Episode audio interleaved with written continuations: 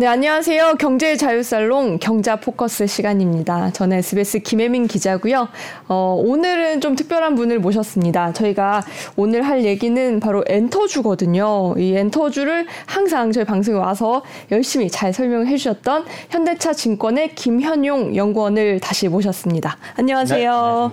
네, 네 저희 방송에 또 몇 개월 만에 다시 와주셨어요. 네. 저희가 그때 긴급 편성을 해가지고 어, 하이브와 어, 카카오 사이 SM을 놓고 네, 네, 전쟁이 붙었을 때 네네. 네 갑자기 저희가 긴급하게 모셔서 얘기를 네. 들었죠. 네. 그게 굉장히 조회수가 잘 나왔습니다. 아 다행입니다. 아직도 기억해요. 네. 네. 아, 근데 너무 빠른 시간 저희가 급하게 모셨는데도 설명을 깊이 있게 잘 해주셔서 음. 정말 감사했고요. 오늘도 엔터주 얘기를 좀 먼저 들어보려고 합니다. 아, 최근에 굉장히 이슈가 된 사건이 있었죠. 이 하이브에서 아이돌 팬 사인회에서 소곡 검사를 한 일이 있었습니다. 네. 설명 좀, 좀 자세히 해주세요. 어, 사실 이제 하이브 최근 주가가 음. 좀 이제 하락을 한 이유가 이유 중에 하나인데요.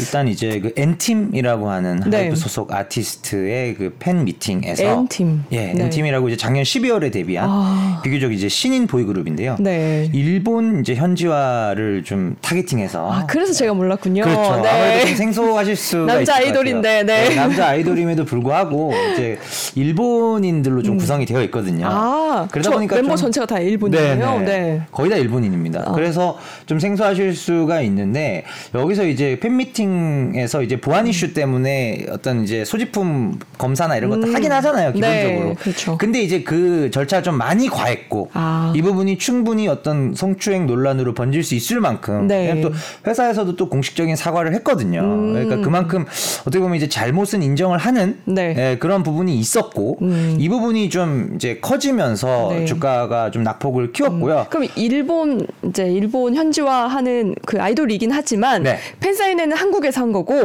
한국 팬들이 어 소지품 검사를 당한 거죠? 팬 사인회가 아마 네. 글쎄요 그 위치는 저도 음. 좀 찾아봐야 될 것 같습니다. 네. 예, 뭐 언론상에 보도된 바로는 음.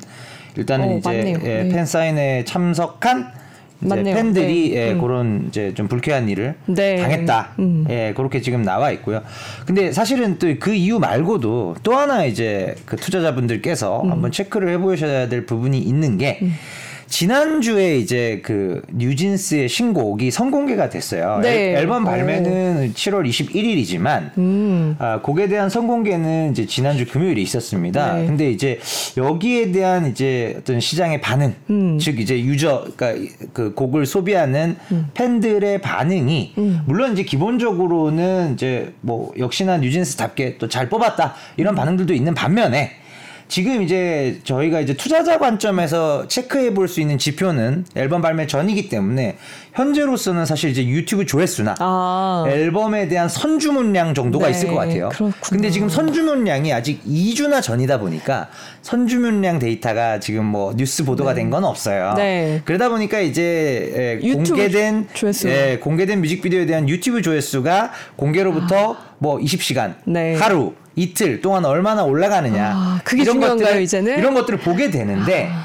근데 이제 뉴진스는 기대치가 워낙 높았었던 상황에서 네. 이런 부분들이 어, 어떤 시장의 높았던 기대치 대비로는 조금 음. 하회하지 않았나 음. 네, 이런 부분들도 이제 주가 하락에 일정 부분은 영향이 네. 있었다고 어, 음. 판단하고 있습니다. 그럼 이, 지금 이 불거진 사건 외에도 네. 뉴진스의 신곡 발매가 사실 생각보다는 그렇게 어, 폭발적인 인기를 가, 아직은 예상하기가 그러니까 폭발적인 인기를 얻을 수는 있을 텐데 네. 기대치가 워낙 높았다. 아. 네, 그게 이제 사실 핵심이죠. 아, 사실 뉴진스라는 네. 그룹이요 나오자마자 굉장한 인기를 얻었잖아요. 맞습니다. 네, 그래서 이번에도 기대를 했는데 그 네. 기대치에는 조금 못 미칠 수 있다. 이제 뭐 이제 시간을 봐야겠죠. 네. 근데 이제 이런 부분들이 만약에 음. 어, 앨범에 대한 선주문량 데이터가 나왔는데 네. 언론 보도가 됐는데 그게 뭐 surprise다. 음. 역대 지금 여자 걸그룹 1위 아, 초동 기록이 에스파의 170만 장이거든요. 와, 네. 뭐 가령 이제 이 선주문량을 넘어서는 음. 이 초동 판매량을 넘어서는 선주문이 네. 언론 보도가 되거나 음. 그러면은 이제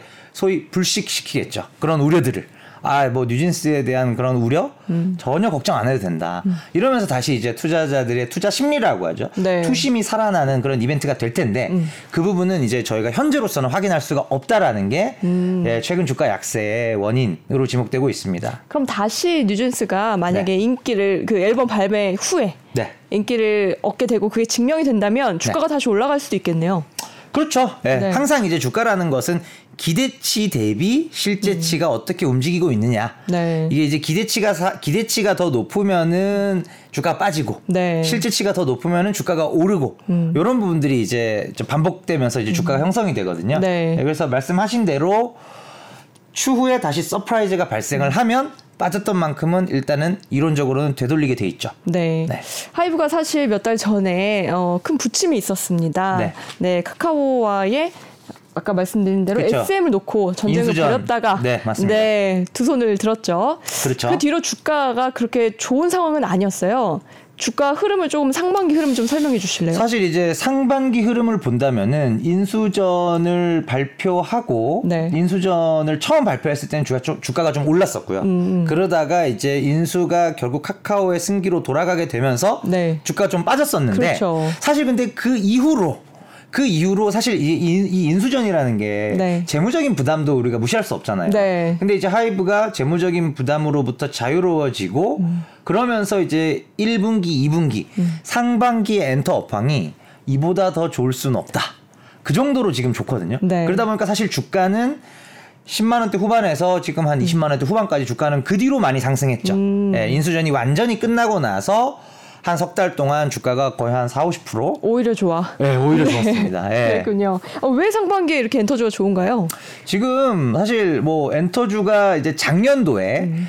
어, 음반 판매량이 약 한 8,400만 장 정도 연간으로 그렇죠. 기록을 했었었고요. 네. 그리고 이제 공연도 한 600만 명 모객하면서 코로나 음. 직전을 거의 회복했구나.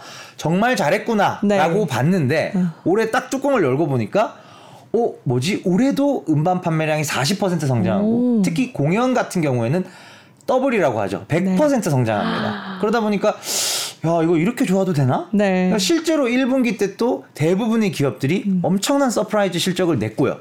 그런 상황에서 지금 2분기도 1분기보다 기본적으로 지금 공연 모객 수나 네. 음반 판매량이 훨씬 더 크거든요. 음. 네, 그러니까 야 그럼 2분기는 뭐 어디까지 좋아질까? 음. 뭐 이, 런 거에 대한 기대감들이 또 첫 번째고요. 네. 그러니까 실제로 영업 지표 숫자가 좋았다. 이게 음. 1번 이유고 두 번째 또 이유가 있습니다. 우리가 이제 어 케이팝이 한 번도 공략해 보지 못한 난공불락의 성이 사실은 미국이거든요. 네. 미국 팝 시장을 이제는 우리가 뚫고 가겠다. 음. 즉 미국인으로 구성된 아이돌 케이팝 스타일의 아이돌을 만들겠다라는 프로젝트가 네. 지금 JYP의 A2K를 필두로 7월부터 시작이 되거든요. 네. 그러니까 현지화 전략이 미국 쪽에까지 들어가게 되면서 와. 일본은 이미 옛날에 성공했고요. 음. 미국 그 팝의 본고장이 미국 시장까지 우리가 가져올 수 있다면 기대할 수 있는 이익의 사이즈가 아. 예, 올해 연간으로 사실 엔터 4사가 합산으로 한 6천억 정도 법니다. 6천억이요? 예, 한 네. 6천억 초반 정도인데 6천 1, 200억 정도를 버는데 음. 만약에 미국 팝의 공, 미국 시장에서 케이팝의 점유율은 아직 음. 3%가 안 돼요. 네. 2. 몇 프로밖에 안 되거든요. 근데 그게 8%에서 10%까지만 갈 수 있다고 보더라도 벌 수 있는 이게 규모 자체가 6천억이 아니라 뭐 1조 이상. 그러네요. 1조에서 2조까지 네. 가지 말라는 법이 없습니다. 와. 그래서 이제 그런 거에 대한 기대감이 사실 이제 valuation의 상승, re-rating이라고 하죠. valuation multiple이 상승하는 효과로 나타나게 되는데 음. 그거에 대한 기대감이 있는 거예요. 그래서 상반기 지금 주가가 많이 올라서 어, 네. 아, 비싼데 비싼 거 아니에요? 지금 들어가면 물리는 거 아니에요? 라고 우려가 되다가도 음. 실적이 워낙 좋아서 지금 탄탄하게 valuation이 설명이 되고 있는 상황에서 그 미국 현지화가 만약에 성공한다면 네. 그러면 지금 엔터주가 평균적으로 PER 30배 40배를 받는데 음. 아 이제는 50배, 60배를 받는 산업이 되는 거 아니냐. 네. 네. 왜냐하면 이익 성장이 그렇게 나오니까요. 그렇구나. 지금 네. 말씀해주신 게 JYP가 네. 어, 미국으로 진출을 한다는 말씀이시죠? 그렇죠. 그러니까 미국인들을 대상으로 오디션을 이미 받고요. 네. 어, 이제 한국에서 좀 트레이닝을 했고 음. 이들 중에서 최종 멤버를 추려서 어, 이제 걸그룹을 데뷔시킬 계획입니다. 네. 활동은 오롯이 거의 미국에서만 하고요. 그래서 A2K가 America to Korea거든요. 네. 그러니까 미국인들을 데리고 와서 음. 한국식 어떤 케이팝 스타일로 훈련과 이런 것들을 해서 음. 이제 미국 시장에서 활동할 아이돌을 어, 공개를 할 거고 그게 이제 7월 13일 우리 시각으로는 7월 14일에 네. 예, 공개가 됩니다. 어, 며칠 안 남았네요. 어, 며칠 안 남았습니다. 그래서 그 럼 이미 네. 주가에는 기대가 다 반영이 됐겠죠? 어느 정도 반영이 되어 아, 있죠. 네. 네. 그래서 JYP 같은 경우가 어, valuation이 음. SM이나 YG보다 상당히 비싸거든요. 네. PER을 10배 이상 받고 있는데도 어 그럼에도 주가가 음. 어 이런 뭐 엔터주 전반에 악재나 악재가 있거나 이럴 때 보시면은 JYP 주가는 생각보다 많이 안 빠져요. 오. 비싼데도 비싼데도 오히려 덜 빠집니다. 네. 그런 것들이 이제 그런 A2K에 대한 기대감 예, 그리고 실적이 워낙 좋다라는 아. 부분이 이제 반영이 되면서 주가의 하방 경직을 만들어주고 있는 것이죠. 네. 그렇다면 네. 아, 이제라도 네. 내가 엔터주에 좀 관심을 가지고 네. 아, 내가 원래 아이돌을 좋아했는데 네. 아, 이 아이돌 주식까지는 못 샀어. 네, 네. 이제 좀 사보고 싶다. 이런 분들 분명히 있을 거거든요. 있겠죠. 늦었나요? 아, 늦지 않았습니다. 그래요? 네. 아직 늦지 않았다고 보고 있고 네. 사실은 이제 지금이라도 신규 매수를 하겠다라는 음. 분들은 대신에 이제 종목을 음. 어 SM이나 하이브 정도로 좀 압축을 해서 보시는 게 네. 좋지 않을까 싶고요. 아. 네, 그래서 그러니까 하이브는 사실 이제 일단 대장주고요. 네. 소위 대장주고 그리고 엔터 4사 중에서 유일하게 플랫폼 사업, 그러니까 음. 그러니까 위버스라는 플랫폼 사업까지 같이 하고 있는 네. 어, 기업이기 때문에 기본적으로 다른 3사보다는 valuation이 더 음. 좋습니다. 아. 시장에서 인정해주는 valuation이 훨씬 높아요. 그래서 이제 하이브를 추천드리고 음. 또 하나로 이제 SM 말씀드리는 거는 어, 이익의 방향성이 네. 올해 보면은 지금 2분기가 업황이 워낙 좋아서 음. 상고 하저가 불가피해 보이거든요. 네. 전체로 보면. 음. 근데 SM은 상저하고예요. 음. SM만. 왜냐면 1분기 때 활동을 많이 못 했잖아요. 그렇죠. 예, 뭐 인수전과 음. 관련해서 이제 좀 시끌시끌 했었고 네. 그래서 주력 아티스트들의 활동이 컴백이 2분기, 3분기로 밀리다 보니까 음. 3분기 때 실적이 좋아요. 혼자. 예, 그래서 이제 SM은 그럼 이게 방향성이 음. 하반기로 갈수록 좋아지는 그림이고 또 이제 지금 뭐 걸그룹 시장이 워낙 커지면서 네. 소위 뭐 박터지는 경쟁을 하고 있는데 이 4세대 걸그룹 시장의 어떤 경쟁에서 네 팀이 보통 이제 가장 선두에 있다라고 음. 여겨지거든요. top tier인가요? 예, top tier라고 네. 봤을 때는 이제 뉴진스, 르세라핌, 에스파, 아이브 요 정도가 지금 탑티어인데. 연구원님 눈이 어느 때보다 지금 네. 빛나는 것 같습니다. 아, 그렇죠. 네. 네. 저도 뭐 개인적으로 좋아합니다. 네. 걸그룹 뭐 두루두루 다 좋아해요. 네. 네. 근데 이제 이 네 팀 중에서 SM 소속 에스파잖아요. 네. 네. 에스파가 음. 네, 또 음반 판매량, 초동 판매량도 지금 1위 기록 1위 기록을 에스파가 보유하고 아까 있어요. 170만 장. 네, 170만 네, 팔렸다는. 네. 그래서 에스파가 또 근소하게나마 그런 치열한 경쟁에서 앞서가고 있기 아하. 때문에 이런 부분들이 이제 SM을 좀살수 있는 오. 투자 포인트가 되는 거죠. 그렇군요. 네. 그리고 하이브도 얘기를 해주셨는데 네. 하이브 아까 말씀하신 이유가 네. 위버스라는 네. 어, 아티스트와 팬들이 소통하는 네. 플랫폼을 네. 갖고 있다는 거예요. 저도 이걸 잘 모르겠는데 네. 이게 뭔지부터 좀 설명해 주실래요? 일단은 이제 위버스는 이제 모바일 앱을 음. 다운받아서 활용하실 수 있는 이제 팬덤 플랫폼인데 팬덤 플랫폼. 예, 플레이 스토어나 네. 앱 스토어 가셔서 이제 앱을 다운받으신 다음에 네. 가입을 하시면 그 안에 현재 5월 말 기준으로 약 한 94개 팀이 있어요. 94개요? 네. 네. 그래서 한국의 케이팝 아티스트들도 아, 있고요. 네. 그다음에 또 일본 뭐 아이돌도 있고요. 오.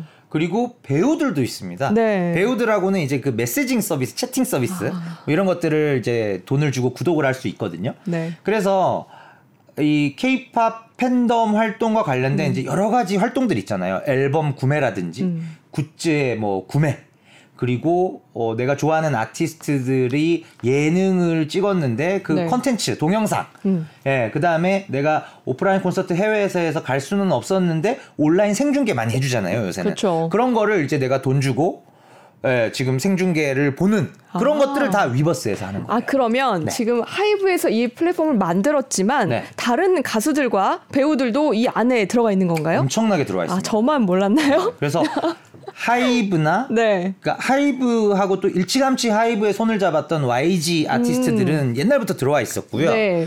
그 외에도 지금 뭐 큐브 엔터, 음. 또뭐 FNC 엔터나 카카오 엔터 계열, CJ ENM 산하의 엔터사들, 네. 마마무가 소속되어 있는 RBW, 네. 그러니까 사실상 웬만한 엔터사들 여기 오, 다 들어와 있습니다. 지금 저런 표가 보이시고 네. 38팀이 가장 많이 들어와 있는 것 같은데 저기가 기타입니다. 기타예요. 네, 네. 기타 한국 아티스트들이라고 보시면 어, 되겠고요. 그래서 네. 사실 지금 SM과 JYP를 제외한 모든 아티스트들이 아, 위버스에 들어와 있는데요. 근데 카카오는 들어와 있고 SM은 네. 곧 들어옵니다. 곧 들어와요. SM은 9월 말까지 12개 팀이 지금 들어오기로 되어 있어서 어, 그들까지 들어오게 되면은 일단 음. 이제 106개 팀 정도가 될 거고 네. 예, 국내에서는 이제 JYP 엔터를 제외한 나머지 엔터사들은 음. 사실상 다 들어와 있는 아. 그런 상황이라고 보시면 그렇군요. 되겠습니다. 자, 그러면 단도직입적으로 저게 네. 돈이 되는 거죠?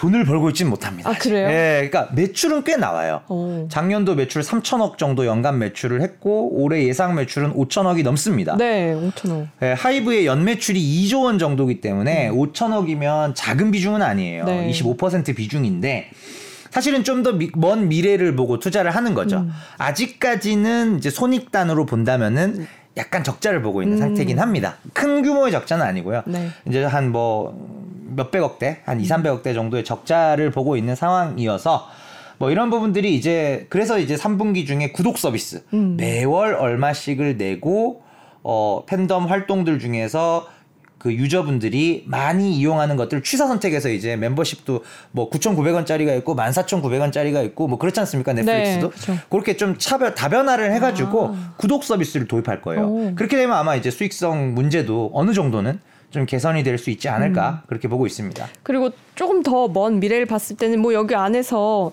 그 아티스트를 위한 상품을 팔 수도 있는 거고, 네. 그죠? 뭐 입장권을 팔 수도 있는 거고. 그건 지금 하고 있습니다. 아 입장권 팔고 있어요. 네. 티켓팅, 온라인 티켓팅, 네. 그다음에 오프라인 콘서트에 대한 티켓팅, 음. 그리고 이제 아티스트의 굿즈, 네. 네 그런 것들 다 위버스를 음. 통해서 구매를 하실 수가 있습니다. 아 그렇군요. 네네. 이, 게 앞으로도 더 성장을 할 걸로 보인다. 연구원님은. 그래서 그렇죠. 하이브의 네. 미래가 밝다는 맞습니다. 이게 사실은 이게 처음엔 돈이 안 되는데요. 음. 결국은 이제 범위의 경제죠. 그러니까.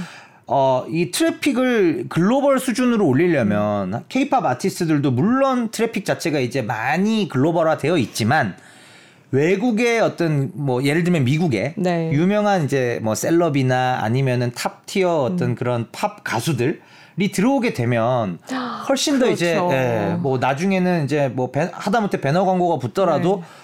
그런 이제 급이 달라질 수가 있잖아요. 네. 예, 그런 광고 수익이라든가 멤버십 수익 음. 예, 그런 쪽으로 이제 매출을 좀 더 다각화하려는 네. 예, 그런 부분들이 그래서 사실 계속 해외 아티스트들 유치에도 힘을 많이 음. 썼고 또 이제 배우들도 꼭 이제 가수에 국한하지 않겠다는 거죠. 네. 배우가 됐든 셀럽이 됐든 그런 수요가 있다면 계속적으로 이제 어, 어떤 아티스트들을 유치하는 네. 게 지금 이제 하이브의 전략입니다. 음, 그렇군요.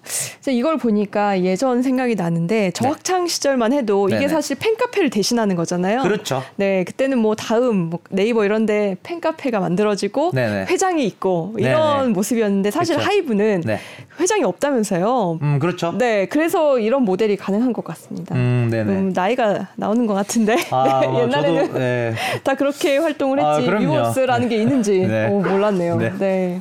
그렇군요. 그래서 하이브와 네. SM의 어, 하반기 실적을 조금 어, 좋게 보신다. SM이 특히 괜찮고요. 음, SM이 예, 더 낫고요. SM이 유일하게 이제 상저하고 네. 상반기 네. 조금 저조하지만 하반기가 좋아지는 엔터사이기 음. 때문에 이제 네. SM 좋게 보고요. 하이브는 이제 실적보다는 음. 그러니까 하반기를 왜 좋게 보느냐라고 봤을 때 실적보다는 일단 이제 하이브도 JYP랑 동일하게 네. 미국의 이제 유니버설 뮤직 그룹하고 음. 현, 미국 현지인들로 구성되어 있는 걸그룹 프로젝트를 하고 있어요. 네. 예, 근데 이제 3분기 중에 이제 제작 발표를 하면서 좀 더 구체화될 텐데 아직 JYP만큼 구체화는 안 됐죠. 네. 그러니까 뭐 타임라인이 느리다는 뜻은 아니고 음. 공개가 안 되어 있다는 뜻입니다. 아. 예. 근데 3분기 중에 회사 계획에 따르면 3분기 중에 이제 제작 발표가 있고 음. 그때 이제 아마 좀 청사진들을 3분기. 명확하게 보여줄 거예요. 네. 예. 근데 이제 그런 어 미국 어떤 스타일의 음. 아이돌을 만들어서 뭐 얼마나 좀 더 이제 잘 될 거. 미국 시장에서의 성공이 결국은 키인데. 그렇죠. 아무래도 이제 BTS 소속사인 이제 음. 하이브가 미국 시장에서 네트워크나 또는 이제 뭐 작곡가 풀의 확보나 네. 이런 것들은 좀더 타 엔터사 대비 유리하지 않겠는가? 그렇죠. 네, 그렇게 볼 수밖에 없잖아요. 네. 네 그, 그래서 이제 하이브의 미국 시장 공략에 음. 대한 성공 가능성을 투자자분들이 좀 더 높게 음. 보고 있는 것은 사실입니다. JYP보다 어, 하이브가 성공할 가능성이 좀 더 높다. 뭐 그렇죠. 어, 네. 그렇군요. 네. 그런데 JYP는 이미 기대가 다 반영이 돼 있고 하이브는 아직 반영이 덜 된 상태다. 어 근데 이제 사실 예 근데 이제 맞는데요. 네. 그건 맞는데 JYP도 이제 곧 이제 공개를 하지 않습니까? 그렇죠. 7월 14일에 공개를 했는데 어, 시장에서 기대했던 것보다 훨씬 퀄리티가 있고 네. 이걸로 진짜 미국 시장을 한번 휘저을 수 있겠다. 그런 어떤 공감대가 시장의 네. 기대치가 형성이 된다면 추가적으로 JYP도 주가가 음. 더 올라갈 수가 있죠. 그리고 이게 항상 선점 효과라는 게 중요하잖아요. 아, 그렇죠. 어찌됐건 하이브보다 먼저 업계 리더인 하이브보다 JYP가 음. 먼저 미국 현지화 프로젝트의 뚜껑을 열었거든요. 네. 네, 투자자들로부터 먼저 관심을 받을 수밖에 아, 없습니다. 네. 그렇다면 연구원님은 네. 어, 이 두 업체를 막론하고 네. 한국 그 기획사가 해외 나가서 네. 어, 이런 사업을 벌이는 게 성공할 걸로 보이시나요? 지금은 이제 성공할 만한 어떤 토양이 음. 마련이 된 게 아닌가 생각이 들고요. 일단은 이제 글로벌 뮤직 시장에서 미국의 영향력은 레코딩 마켓 기준으로도 약 60%고요. 네. 공연 시장 기준으로는 단일 국가가 거의 50%, 전 세계 공연 시장의 50%, 60%를 차지해요. 네. 그러니까 그만큼 사실 미국이 곧 시장이다라고 봐도 돼요. 음. 최소한 음악에 있어서만큼은. 네. 그럼 결국 미국 공략이 핵심인데 음. 미국 시장의 공략은 결국 주력 장르가 뭐냐예요. R&B 힙합, 그다음에 락, 음. 뭐 그다음에 뭐 라틴 음악도 케이팝보다는 훨씬 더 비중이 높거든요. 그래요. 네. 그래서 하도 케이팝이 인기 많다 그래서 미국에서 정말로 한30% 정도는 줄 알았어요. 3%가 안 된다니까요. 3%가 안 된다니까요. 그렇군요. 네. 그래서 물론 이제 그런 주류로 가기 위해서 스타디움 투어도 지금 할 수 있는 음. 아티스트가 무려 세 팀으로 늘었죠. 아. 방탄, 그다음 블랙핑크, 트와이스. 네. 계속 이제 저변이 확대되고 있는 건 맞고요. 음. 근데 이제 어, 주류 음악 장르를 결국 그쪽에서 곡을 뽑아와야 네. 이게 케이팝 아티스트들이 빌보드 200에도 요즘은 잘 올라가잖아요. 음.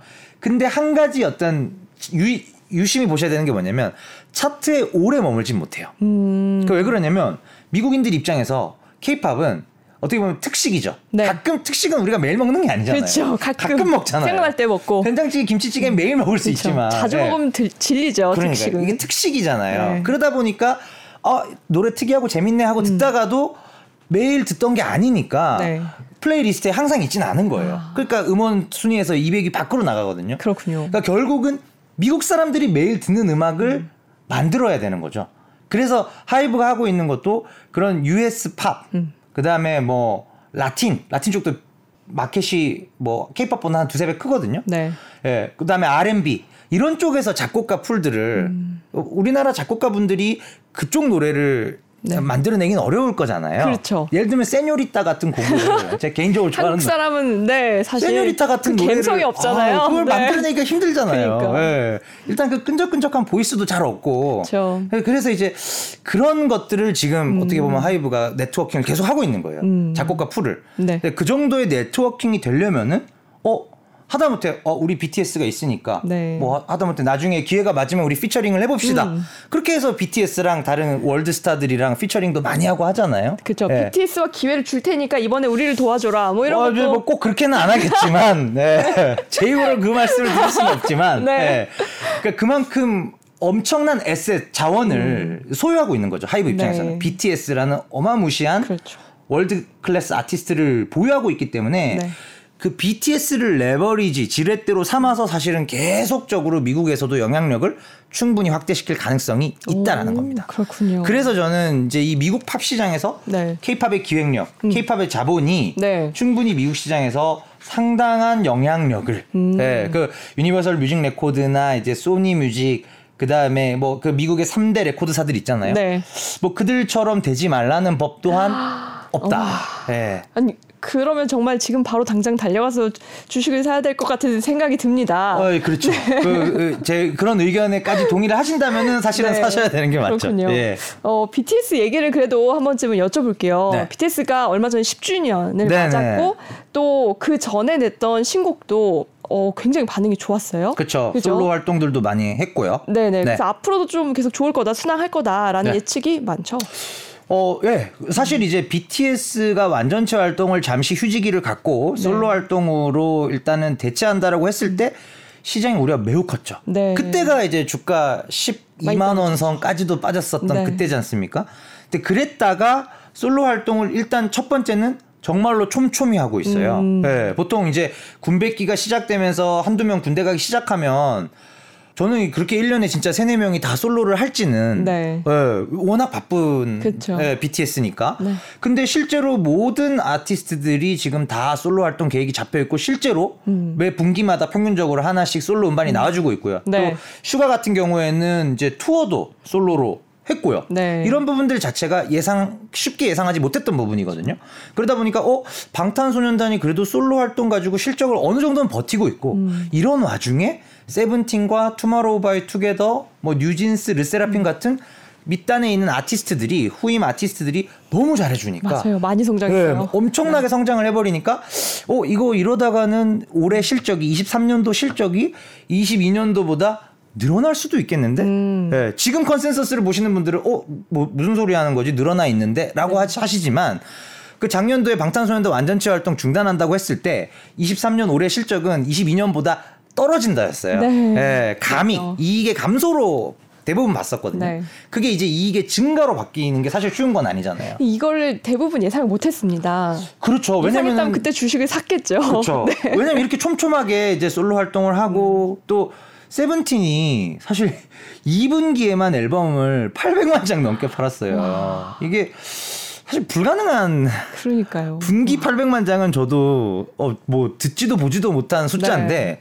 이게 신보 600만 장 포함해서 구보가 음. 이, 분기에 200만 장이 나간다는 이 사실을 이거 어떻게 받아들여야 되나? 네. 아, 그러니까 좋은 일이죠. 그렇죠, 좋은 그렇죠. 일인데 예.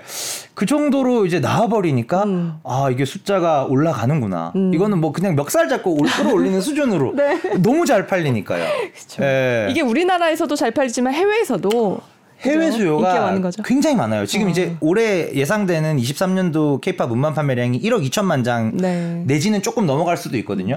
근데 그 중에 한국 수요는 한 절반 정도예요. 와 그래요? 네.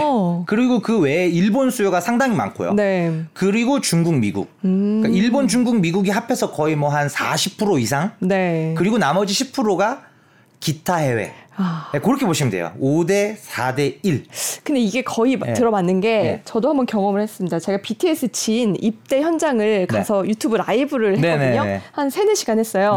근데 이게 해외 팬들도 그 형, 그 라이브를 직접 볼 수 있다는 걸 알고 들어오셨더라고요. 음, 이게 왜냐면 그때 BTS 측에서 어, 그 현장의 안전을 위해서 네, 예. 아무도 오지 말아라. 아. 그래서 팬들이 아무도 안 왔어요. 아. 다 저희 채널로 이 예, 예. 입대 현장을 지켜본 거예요. 음. 그래서 그때 조회수가 동접자수 굉장히 많이 나왔고요. 나중에 예. 저희가 어디서 많이 접속을 했는지 나라를 네네. 분석해봤더니 한국이 40%, 오. 일본이 30%, 그쵸. 뭐 베트남이나 동남아 다른 나라 국가가 예. 줄줄이 나오더라고요. 예. 딱그 팬들 비율이랑 비슷하게 맞습니다. 그리고 또 네. 사실 가장 가까운 데서 보실 수 있는 게 최신곡 음. 뮤직비디오에 유튜브 밑에 댓글 달리는 거 보시면 아, 돼요. 다 그러니까 외국말로 달리죠. 네. 이제 시장 반응을 보려고 아 뉴진스 신곡 나왔길래 봤거든요. 네.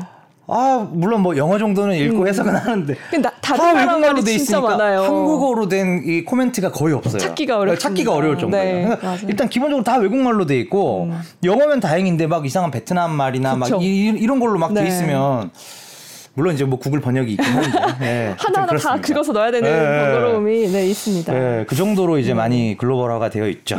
연구원님 얘기를 네. 계속 네. 듣다 보니까 네. 지금처럼 단기적으로 주가가 떨어졌을 때, 네. 아, 이럴 때 좀 쟁여놔야 되는 거 아니냐라는 생각이 듭니다. 아, 맞습니다. 그래요. 예, 큰 그림에선 그러하고, 네. 다만 종목 선정은 잘 하셔야 된다. 아, 네, 종목 선정. 그러니까 조금 떨어졌을 때 어, 미래가 괜찮은 종목을 보고 그렇죠. 들어가라. 네. 그렇죠. 그렇게. 그게 이제 아까 두 음. 종목입니다. 아 네. 그렇군요. 네. 네. 저희가 몇 달 뒤에 다시 한번 네. 어, 연구님을 모셔서 네. 그게 맞았는지 한번 여쭤보고 싶네요. 아, 네, 근데 여기서 끝이 아니라 네. 네. 그것도 한번 여쭤보고 싶어요. 중소 엔터주도 요즘에 네. 주가가 굉장히 괜찮다고 음, 그렇죠. 들었습니다. 네. 네. 어때요? 그러니까 사실 이제 뭐 RBW나 음. 큐브 엔터 같은 경우도 각각 이제 마마무 네. 그리고 여자아이들 같은 그러니까 그들이 사실 이제 과거에도 그 중소 기획사의 간판 스타였죠. 네. 근데 이제 마마무나 여자아이들이 이제 체급이 네. 어마무시하게 커져버렸죠. 아, 네, 그러면서 그렇죠. 이제 중소 엔터사들도 음. 아 우리도 이제 좀 뭐 어떤 시장에서 자본시장에서의 가치는 결국 시가총액이잖아요. 네. 이런 부분에 있어서 조금 더 받아야 되는 거 아니냐, 음. 몸집이 더 커져야 되는 거 아니냐. 네. 뭐 실제로도 조금 이제 장기적으로 그렇게 되고 있고요. 네. 그래서 마마무는 단적인 예로 미국에서 아레나급 투어를 이번에 와, 돌았죠. 아레나급이라면 얼마큼? 어, 회차당 한 15,000명 이상 와. 들어가는 제법 큰 사이즈의 공연장입니다. 네. 그리고 여자아이들은 또 뭐 더 잘 아시겠지만 음반 초동에서 네. 한 7년차, 8년차 되는 상당히 이제 제법 오래된 걸그룹임에도 그렇죠. 불구하고 네.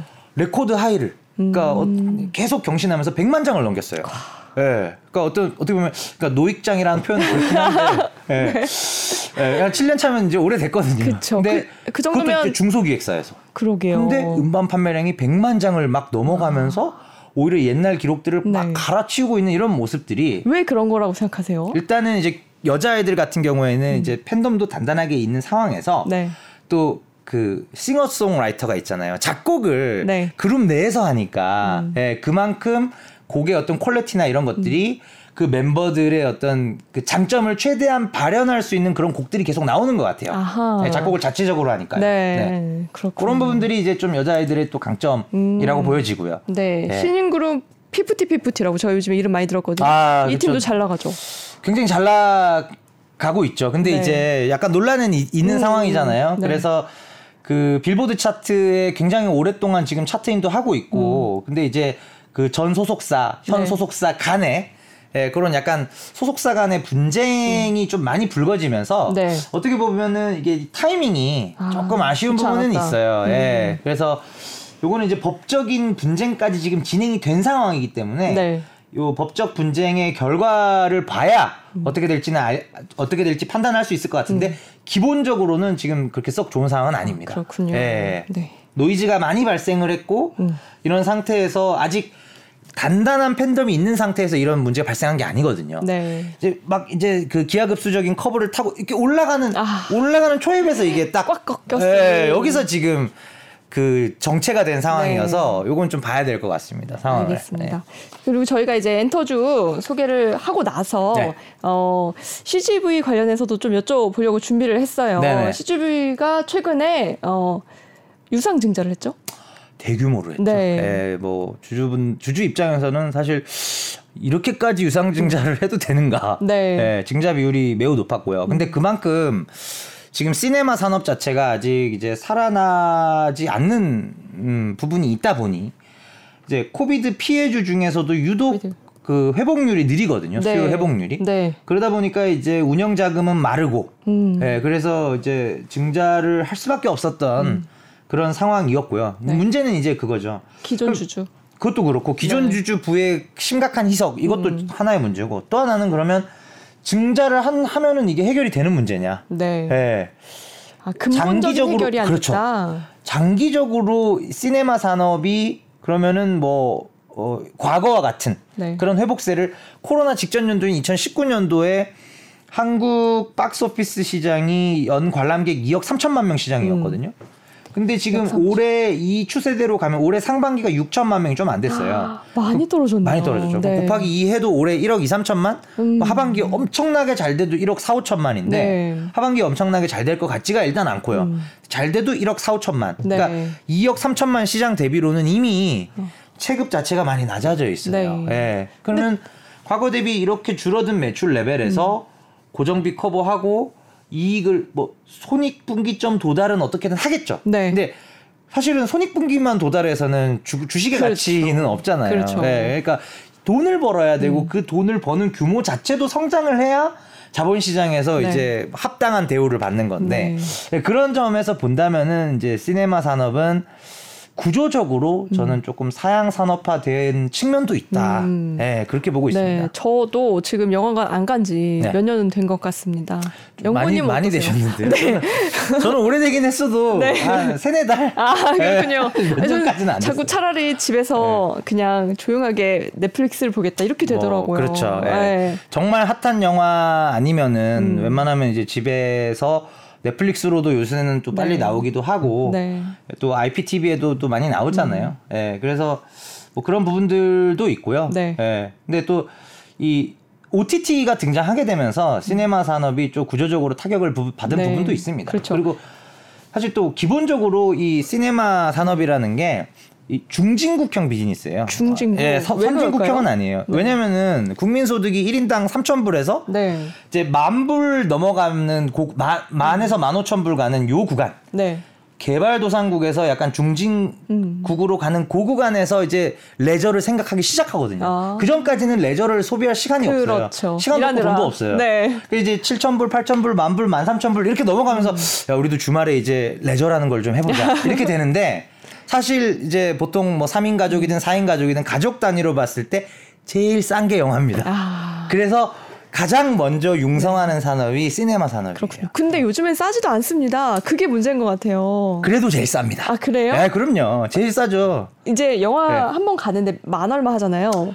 지금 이제 시장 ATP는 그러니까 네. 실제로 소비자들이 지불하는 금액은 만 원 정도예요. 만 원이에요. 네, 지금 올라서 코, 어. 로나 전에는 8천 원이었고요. 그죠. 평균적으로. 근데 네, 넷플릭스 같은 OTT 한달 네. 구독료가 만 얼마입니다. 그러니까 그렇죠. 그럴 거면 차라리 한 달 동안 마음 편히 보지라는 생각을 음. 저는 갖게 되거든요. 그렇죠. 근데 그렇다고 네. 또이 비용을 내리자니 운영 자체가 안 될 거고 맞습니다. 이런 악순환이 지금 반복되는 거죠. 근데 제 생각에는 ATP의 문제는 아니라고 봐요. 어. 티켓 가격이 올라서 영화를 안 본다. 네. 이 부분보다는 실제로는 8,000원에서 만 원으로 2,000원밖에 안 올랐어요. 그러니까 뭐 덜 올랐다 제가 뭐 시네마 쪽을 옹호하는 게 아니라 네. 일단은 볼만한 영화가 많이 없고 아. 컨텐츠의 문제 네. 이게 제일 크고요.